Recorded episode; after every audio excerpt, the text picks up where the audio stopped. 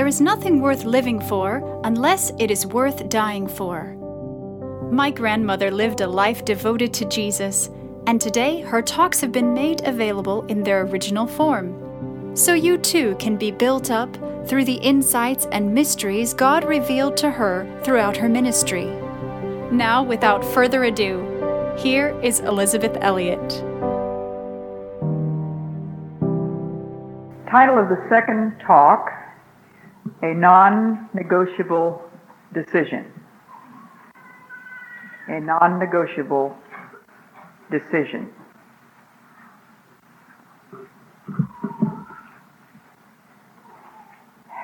Thomas à Kempis, many hundreds of years ago, wrote this in one of his dialogues with God. My son, this of course is God speaking, if thou wholly resign thyself into my hands and take nothing to thee again, thou shalt have the more grace of me. O Lord, how oft shall I resign me to thee? And in what things shall I forsake myself? Always and in every hour, in great things and in small. I accept nothing. For in all things I would find thee naked and poor and void of thine own will. How mayest thou be mine and I thine, unless thou be clearly bereft of thy own will, within and without? And the sooner that thou canst bring it about, so much the sooner shall it be better with thee. Resign thyself wholly to me, and thou shalt have great peace. That's in harmony with what the Bible says. Great peace have they who love thy law. And the sooner we are obedient, the greater the peace and the more quickly it will come. A few years ago, when my little grandson Jim was about two, his parents were going out, one of the very rare occasions when they both went out in the evening and they left him this time with me, gran- Granny. And Jim was not at all happy when he learned that he was at the mercy of Granny for the evening. And so the minute the door closed, he threw a, he threw a tantrum, just flung himself on the floor of the hall and screamed and yelled and kicked. And I went to him and I said, Jim, would you like Granny to read you a story? And he screamed and he kicked. And I said, Jim, would you like a glass of juice? And he screamed and he howled. And I picked him up in my arms, which was very difficult, you know, when a child is furious and kicking and stiff. And I tried to hug him and tried to love him and said, Jim, we're going to have a story and we'll have a glass of juice and Granny will rock you. And nothing worked. Well, finally, I thought to pray. I don't know why I didn't think sooner. How often we try everything and finally, in our utter helplessness and desperation, we pray.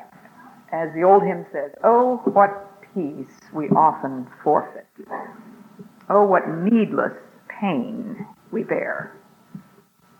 All because what?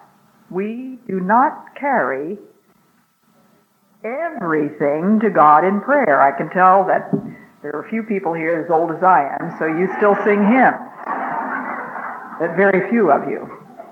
And I, one of the things that I really feel very sad about in the modern church is the the use of um, just gospel songs and the scripture songs, which are lovely, as many of them are. Some of them are extremely thin theologically. But the neglect of the great hymns of the church. Now, the one I was just quoting is not, you wouldn't call it a great hymn. It's a simple gospel song, What a Friend We Have in Jesus.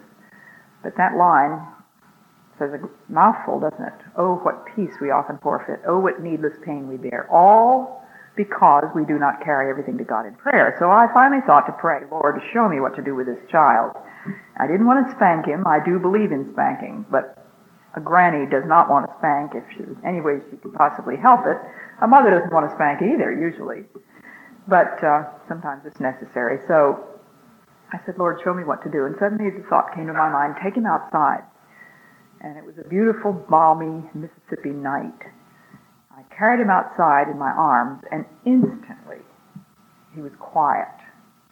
I didn't say a word, and all we could hear was crickets. And we stood there in the starlight, and he said, Granny, those are crickets. Do you hear the crickets, Granny? And I said, Yes.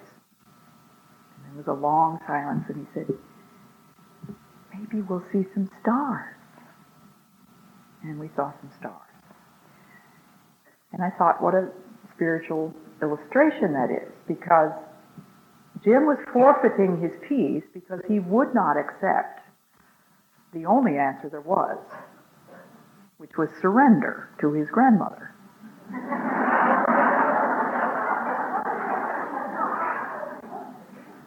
but God assisted me in bringing about that surrender, first by bringing it into my mind to carry him outside, and then by just giving us the beautiful fragrance of the jasmine and the, the balmy warmth of that summer evening and the sound of the crickets and the stars.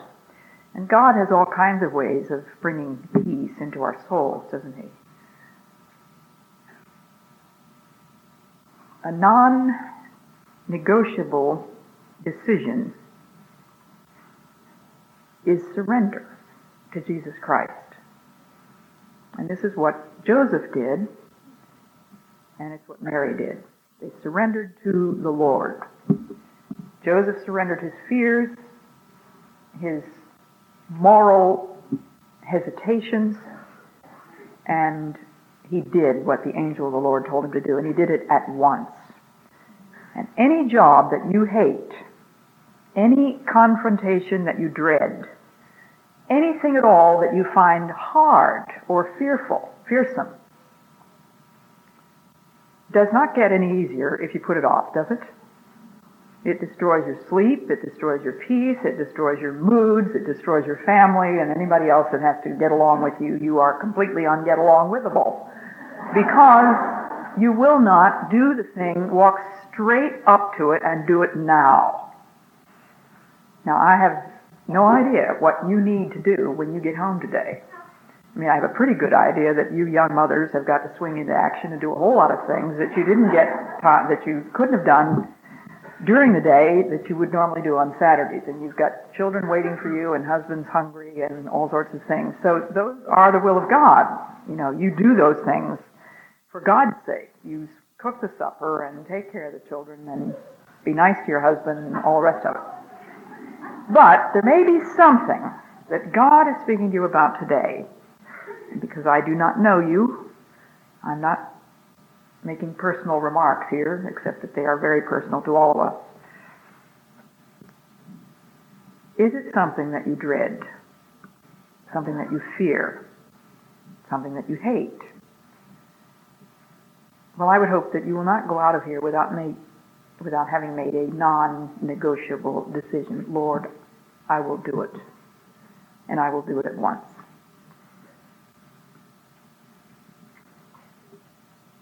It was when I was probably a very small child that I surrendered to Jesus Christ as my Savior. I have no recollection of that. Last night we had dinner with some people that were telling us how they became Christians. And it was a very dramatic story. One of them, the, the man who had taken us to dinner was into drugs and he was in jail and in the Marines and arrested and had a very, very checkered past. And he said, if only I could just erase all of that from my memory. He said, you people that have a Christian background, he said, you have no idea what you, how much you should be thankful for that. He said, if you think that it's fun doing all those things that we thought were fun. You know, he said that's why we did it. We thought it was fun, but he said it wasn't, and it was horrible. And my memories I can't erase. So I'm very, very grateful for the fact that I don't have a dramatic story to tell about how awful I was before. I, you know, I just don't have that kind. I didn't hate my parents. I was not abused by my father. I was never a streetwalker. I've never been in jail. I've never been on drugs. those were not the temptations of my life, but I suppose that when I was maybe four or five, I accepted Jesus as my Savior. I can't remember a time when I was not a Christian, but I do remember making a public profession of faith when I was 10 when I heard a sermon on ye must be born again. And I thought, oh, maybe I've not really been born again. I better make sure. And so I did so publicly. But it was when I was 12 that I began to comprehend really quite deeply that I must surrender to the Lordship of Jesus Christ. And I want to encourage you, parents of young children, never underestimate the spiritual perception of a child. They are almost always way ahead of us. And when I was 10, I vividly remember saying to myself, these grown-ups don't know what's going through my head. But God knows, and I am responsible to God. I can remember actually consciously saying that to myself. I knew I was responsible to God. And I know my parents certainly didn't make light of the decision that I made when I was 10 years old. One of the great graces of being brought up in the kind of Christian home where I was reared in Philadelphia was that we had many, many guests. My parents took seriously the scriptural command to be hospitable. And I like Phillips' translation that says, be hospitable without wishing you hadn't got to be. And when I think of, you know, I look at my daughter, she just amazes me, and let nobody think that I'm holding her up as an unattainable example, but she is a tranquil woman, and last Sunday, um, she has six children, and her husband's a pastor. Now, have you ever heard of a pastor's family with six children inviting people for Sunday lunch? Sunday lunch. I mean, I, I just never have, but they do it all the time, not every Sunday, but very often. And last Sunday I said, how many people are you expecting for lunch? Because I was helping her with, a, with the meal, you know, and she said, well, I'm expecting, expecting 14, counting the nine of us who were already here. And as we were driving home from church, she said, well, we have to make it 18 because four more people are coming that I didn't know about my parents were, well, not quite that flexible, but they did have guests all the time. And among the people that came to our home was a young woman by the name of Betty Scott Stam. And Betty Scott, Betty Scott was her name then. She was on her way to China to marry her fiance, John Stam. I was about four or five. I don't remember much about her visit, but I do remember when I was eight, my father came home one day with a newspaper telling about John and Betty Stams having been captured by Chinese communists and decapitated. And Betty was forced to watch while they chopped her husband's head off. And then they killed her. And her little baby was found quite safe and alive in their home later by a Christian Chinese woman who rescued her. Well, you can imagine the impact, the impact that that story had on a 12 year old girl, uh, an 8 year old girl, because I remembered this lady sitting at our dinner table. And it was at 12 that I came across Betty Scott Stam's non negotiable prayer of decision. She wrote this, and I copied it into my Bible. Lord, I give up all my own plans and purposes all my own desires and hopes and accept thy will for my life. I give myself, my life, my all, utterly to thee, to be thine forever. Fill me with thy Holy Spirit. Use me as thou wilt. Send me where thou wilt. Work out thy whole will in my life at any cost now and forever. Think about those three words at any cost. They impressed me very deeply, knowing that Betty, who could not have known when she wrote the prayer that she was to be decapitated, but that was her commitment. And when you get married, you come down the aisle just radiant, beaming from ear to ear, just thrilled to death with the life that's before you because there is a beloved face down there in the front looking extremely handsome to whom you are going to commit your life. And you stand before God and witnesses and you pronounce absolutely staggering oaths.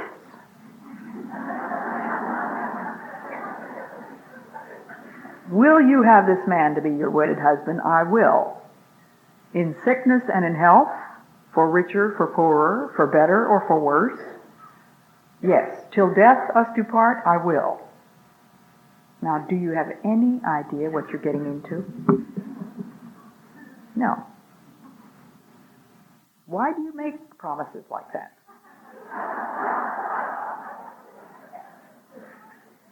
Because of, of love, isn't it? I mean, you love this man and you figure that you will be able to fulfill them because you love him. But human love never meets the standard, the test. And any sensible woman is going to realize very quickly, maybe within 24 hours or so, that this prize package that she got is a surprise package. And she is going to need a lot of help. And any sensible man is going to need the same thing. And if you're looking for the best book that's ever been written on marriage outside of the Bible, I would recommend to you Mike Mason's The Mystery of Marriage. It is a blockbuster. It, we, we don't need any other books on the subject of marriage. If you'd read Mike Mason, The Mystery of Marriage. And he gets into this whole thing of how when he was on his honeymoon, they visited a Trappist monastery, and as he was praying alone in the little chapel of the monastery, he was suddenly overwhelmed with the feeling that God must have called him to be a monk. And he's on his honeymoon. And he takes off from there. What does a man do? Do you know what is going to be involved when you say, Lord, I want your will, nothing more, nothing less, and nothing else? Did Betty Scott Stam know what was going to be involved? Did the disciples, when they left their nets and their peaceful fisherman's life, it was a hard life, but it was a very quiet, peaceful life, did they have any idea what they were in for when Jesus said, Follow me, and they left their nets and followed him? Of course not. Nor do we. But we don't have to know the program. We only have to know the master. The sheepdog doesn't understand the pattern. I've had the most wonderful experiences of watching real sheepdogs in operation. Some of you have seen that. It is a thrilling experience. We saw it in Australia, New Zealand, and I've seen it in Wales. And we have a friend who lived in New Hampshire that also had sheepdogs and sheep. And in Wales, when the first time that I saw this marvelous operation of the shepherd himself, who was on horseback, and the sheepdog, and these hundreds of sheep, and the sheepdog racing around to the left, and then stopping on a dime, and then listening for the tiny little whistle that the shepherd had that I couldn't hear with my human ear, but the dog could hear, racing around the, the, the right side, stopping on a dime, listening again. And I stood there with the shepherd's wife watching all this on the hillside. And I said to her, Does the dog know what the shepherd is up to? And she said, The dog doesn't understand the pattern, only obedience. You have to go out you don't have to come back. I don't have to know what is involved when I say, Lord, I give up all my own plans and purposes, all my own desires and hopes, and accept thy will for my life. Yes, but I have a long list of plans and purposes. Give it all to the Lord.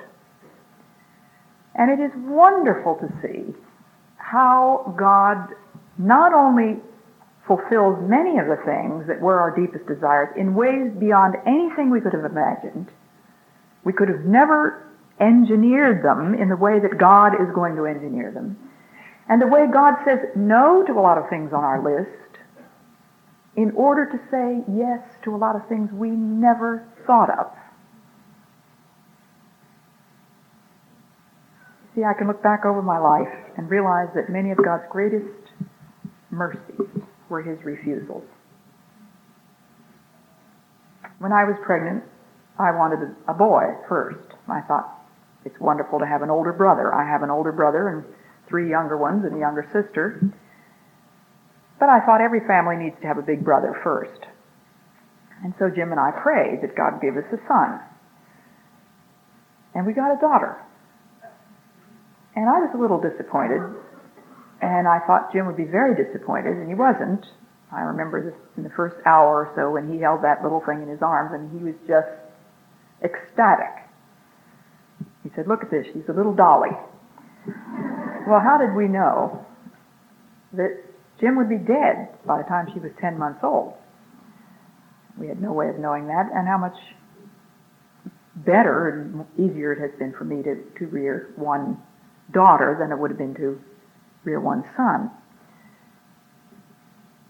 But God knew that what I really wanted, that the bottom line, the non-negotiable decision is, Lord, I want your will, and I'm going to do your will at any cost, now and forever. And uh, we don't know what we're getting into any more than the bride and the groom. The reason the bride does it and the groom does it is because they love this person, but they ought to realize that they're loving a very fallible person. And that when you get married, you marry a man. You don't marry your mother or your brother or your best friend or your grandfather. You marry a man who is full of surprises. You also marry a sinner because there isn't anything else to marry. And have you ever thought about the fact that your poor husband married a sinner too? You know, you want him to be perfect, but what's he stuck with? A long set of, a long list of peculiarities and unexplainable things. But God is totally trustworthy. If he can engineer the universe, can you imagine that he could not manage your life maybe a little bit better than you can? And yet, aren't we foolish? Aren't we? Isn't it just incomprehensible how stupid we can be when we say, "But Lord, I've got to hang on to this." He says, Give it to me. Let me take care of it for you. I can handle it better than you can. Do any of you know that beautiful poem, The Hound of Heaven by Francis Thompson? I hope that some of you will rush to the library and look it up, but it's a beautiful poem about a man who tries to escape from God, and he is hounded by the hound of heaven until God corners him and he feels as though the only reason God is after him is to take everything away from him that he desires in life. And toward the end of the poem, it says this God speaks, the hound of heaven speaks to the man. He said, All that I took from thee, I took not for thy harms, but that thou mightst find it in my arms. When I picked little Jim up in the hall and held him in my arms, it wasn't to destroy his peace, but that he might find his peace in allowing me to love him. On Monday, I was sitting in my hotel room, working on the book, praying, reading my Bible, thinking about things that I thought God was wanting me to say in the next book that I'm working on. And I didn't really feel any peace, and I felt very apprehensive and very fearful. I was thinking of all sorts of horrible possibilities for my daughter and her family and the church and a whole lot of other things. And I knew what I had to do. I had to give it all to the Lord, and I gave it all to the Lord. And that doesn't necessarily change your feelings. You know, our emotions are extremely undependable and really don't have anything at all to do with the reality of God or the truth of the promises of God. Try to remember that. Your emotions do not have anything to do with the promises of God. But anyway, I, I wrote some of this stuff down in my journal just because in my journal it's wonderful to go back and read these journals I've kept for more than 50 years and see the ways in which God meets me specifically at times of my own fears or doubts or whatever. And Tuesday morning, my daughter, who was expecting number seven, called me to say that she was bleeding. And she went to the hospital and she lost that baby on Thursday, which was a great heartbreak to her. And I'm sure it's the kind of thing that nobody really understands who isn't a mother. And a lot of mothers wouldn't understand if you already had six children, but this was a child that she deeply desired. And her first remark to me was, I've been greatly comforted. When I saw her, of course, I went over and took care of the children. She had to go to the hospital. And she said, I have great peace. And then last night I was talking to Walt, and he said that she had turned to him when they, when the baby was finally born. You know, very long, extremely painful process of inducing labor and all that sort of thing. He said she just turned to me with her peaceful smile, and she said, "The Lord gave, and the Lord has taken away." Now that's not that's not because she's a wonderful woman. It's because she's made a non-negotiable decision that her life is God's. And that what God wants to give her, she will take, and what God wants to take away from her, she will release. And that is a decision that never has to be made again. It has to be reaffirmed. Don't misunderstand me. We have God gives us chances every day to reaffirm our commitment. And every day there are those choices between my will or thine. In my book on the subject of suffering,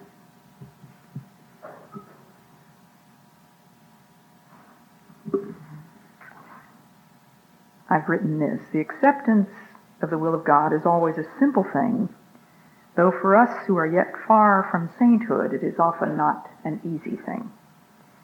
Our lives are still complicated, our aims mixed, our vision clouded. Does that describe your life? It does mine. No wonder Jesus told us to consider the birds and the lilies. We spend a lot of time in talk, we write books about deep things, but we miss seeing God's little chickadee as he flits cheerily in the snow-laden evergreen, finding the seed that God has put for him there. We rarely consider a bird in his precious simplicity, the chickadee wearing his little black cap and gray suit, whistling tinily, doing nothing but what he was made to do. Now, I would like to do nothing but what I was made to do. I'm sure that this is what God intends. But how shall I know what that is except in quietness? How shall I listen if I'm full of talk? It does take quietness. It was when I was a college student that God began the severe testing process of the validity of the commitment that I had made when I was 12 years old. I don't remember any major test until I was a senior in college. And I had fallen in love, as I mentioned, with this very handsome, attractive man by the name of Jim Elliot. And when I asked Jim for his autograph in my yearbook, he signed his name with a scripture reference. 2 Timothy 2.4. Well, I didn't know what that reference was, so didn't, I didn't waste any time, as you girls can imagine, in grabbing my Bible and thumbing through to 2 Timothy 2.4, and I found these words, A soldier on active service will not become entangled in civilian affairs. He must be wholly at his commanding officer's disposal. How many of you have relatives in the military? Three people here. No, uh, quite a few of you. You know perfectly well that they're not asked for input. Nowadays, we all feel as if we have to have input. You know, the kindergarten kids are asked for input. How do you feel about the lunch program or the busing or the sandbox or the teacher? But a military man doesn't have any input. He is under orders. And it is his not to reason why, it is his but to do or die, and sometimes to do and die. And that was exactly the message that Jim Elliot was giving to me. I didn't know very much about Jim Elliot, but I knew all I needed to know to make me realize this is exactly the kind of a man that I hope God will give me someday, but it would be ridiculous for a woman like me to hope for a man like that. So when I read this, I thought, now is he giving me a personal message or did he write this in everybody's yearbook? And I never did find out whether he wrote it in everybody's yearbook. But what he was telling me was very clear that he had made a non-negotiable decision. He was under orders and he was going to do the will of his commanding officer, and nobody and nothing was going to deflect him from that. Now, I liked that that I saw in Jim, a man of decision and commitment. It does simplify your life. He didn't have to start praying and agonizing about this girl, Betty Howard. That was what my name was back in those days. He just said, Lord, she belongs to you. I didn't know what was going through his head, but later on I learned all this. And just before I graduated, just a couple of weeks before I graduated, he asked me to go for a walk. I was thunderstruck. It was a beautiful May morning. We were walking in beautiful sunlight. We started down the street, and within five minutes, he turned to me and he said, I think we need to get squared away how we feel about each other. I was just aghast. First place, because of course there, there was the assurance that he had some feelings about me, but I was also irritated to think that this man had the cheek and the brass to imagine that I had some feelings about him.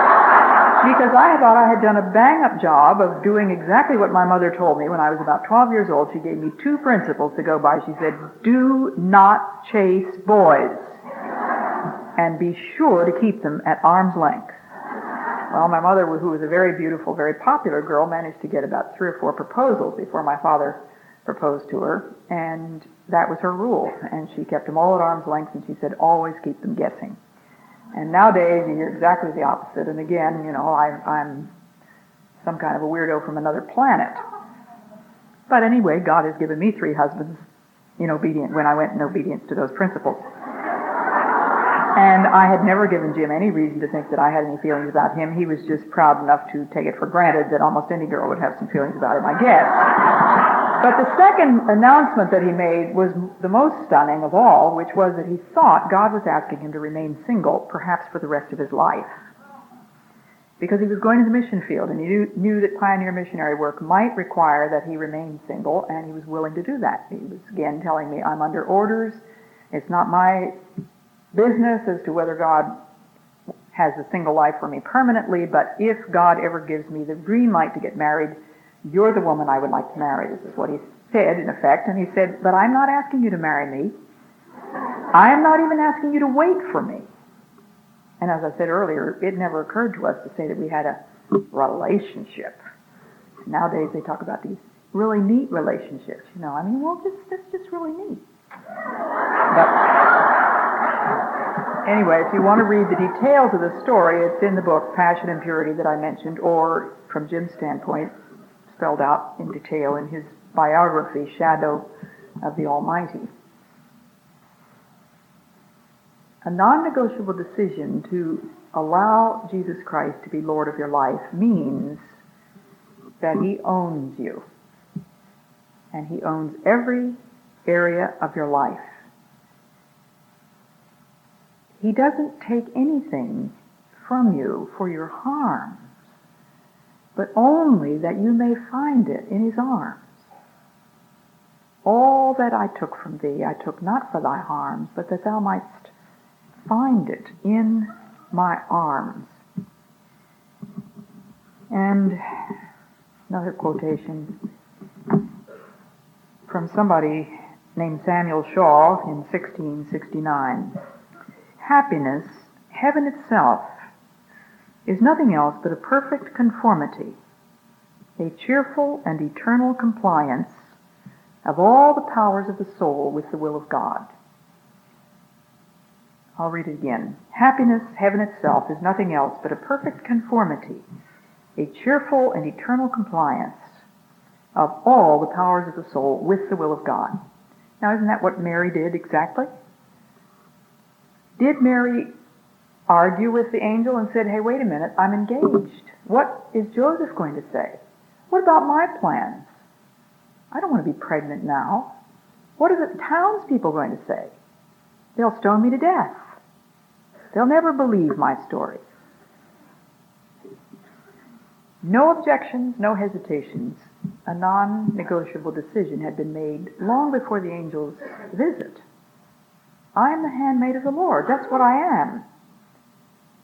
Let it happen as you say. I get a lot of funny questions asked. Thank you, Lars. He's giving me time signals back there. People ask me all sorts of strange questions, and interviewers are not usually very original. They ask all the same questions every time. But one interviewer asked me one that sort of stumped me. He said, What does Elisabeth Elliot want to be remembered for? And I just thought, can you imagine anybody asking a question like that? I mean, what would you say if somebody said, What would you like to be remembered for? I don't know what he was looking for, but I said, I just want to be a servant of God. I can't think of a higher ambition. I cannot even imagine anything that would bring greater fulfillment, as the world is always looking for fulfillment. And certainly, his service is perfect freedom, and his service is tranquility. I don't need to search for that, except in every day surrendering to God all that I am and all that I have and all that I do and all that I suffer. All that I am means present my body, a living sacrifice. God can do anything he wants with this body. All that I have, what does it mean? Well, it means my gifts, my possessions, my husband, my children, my grandchildren, my gold bracelet that I lost about three or four weeks ago. The only gold bracelet I've ever had. One's not gold. My second husband had given that to me, and it was a very beautiful bracelet. And I don't know what happened to it. I haven't the slightest idea.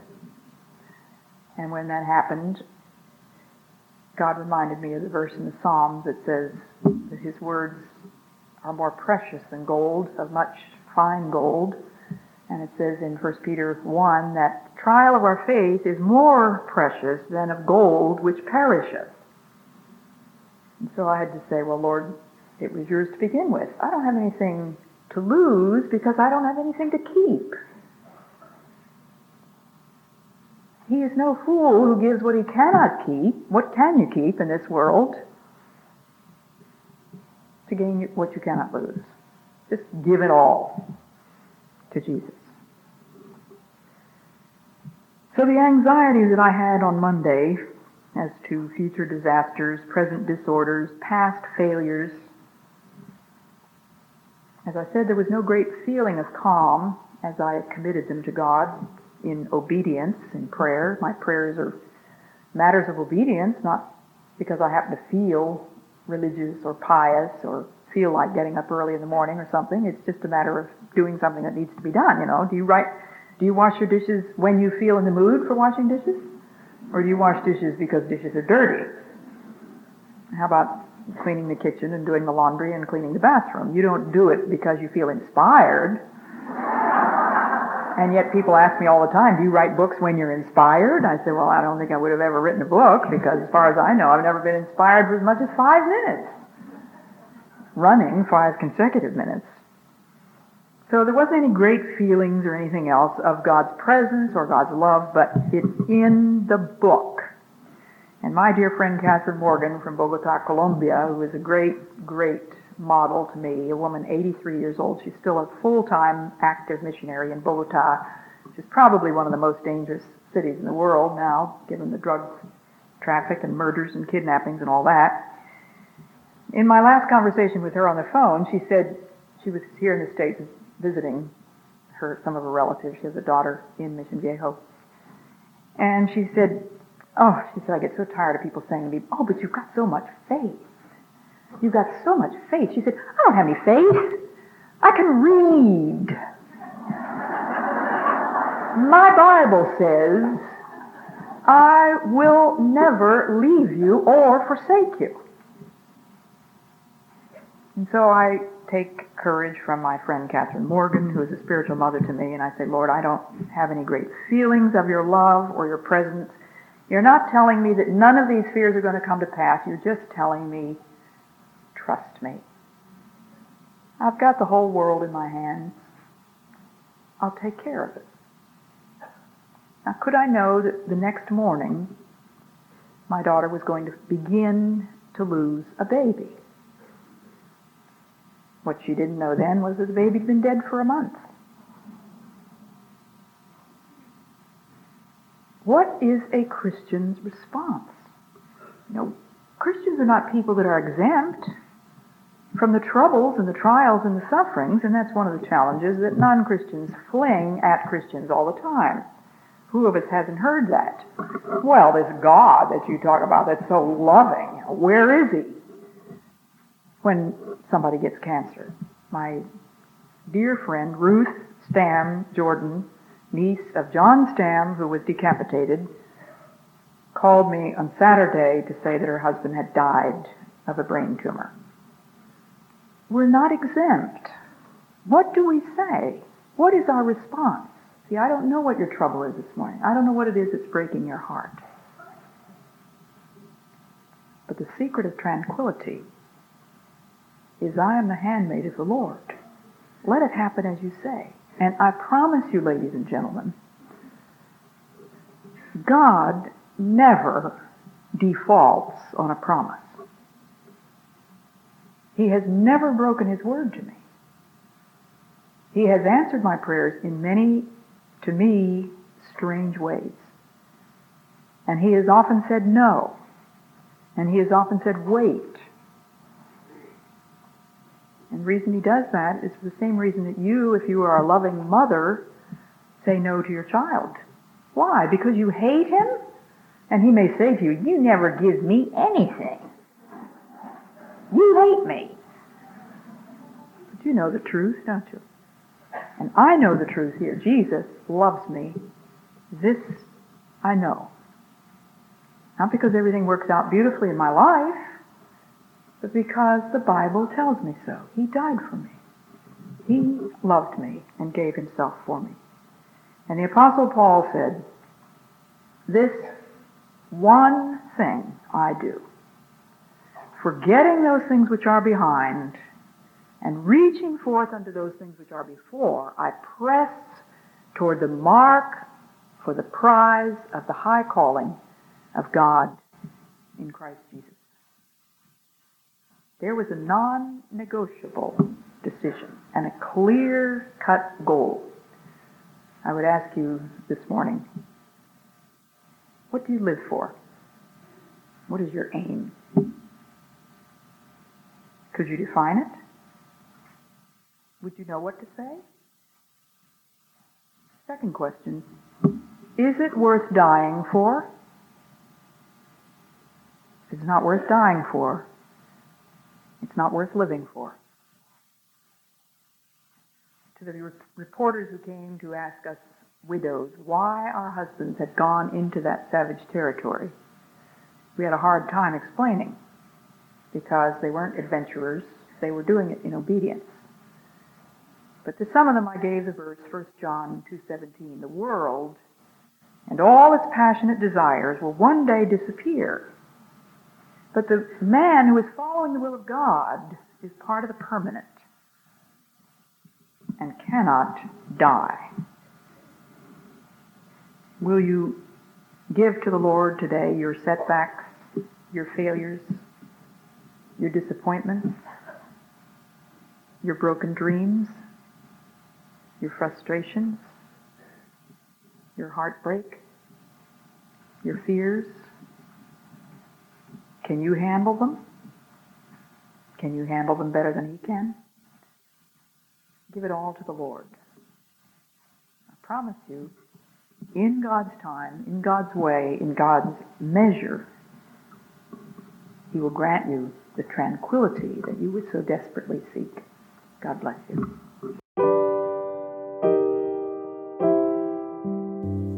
I pray you've been encouraged and inspired by what you've heard today, and will keep joining us here and on social media for my Granny's inspiration. Until then, remember the eternal God is your refuge, and underneath are the everlasting arms.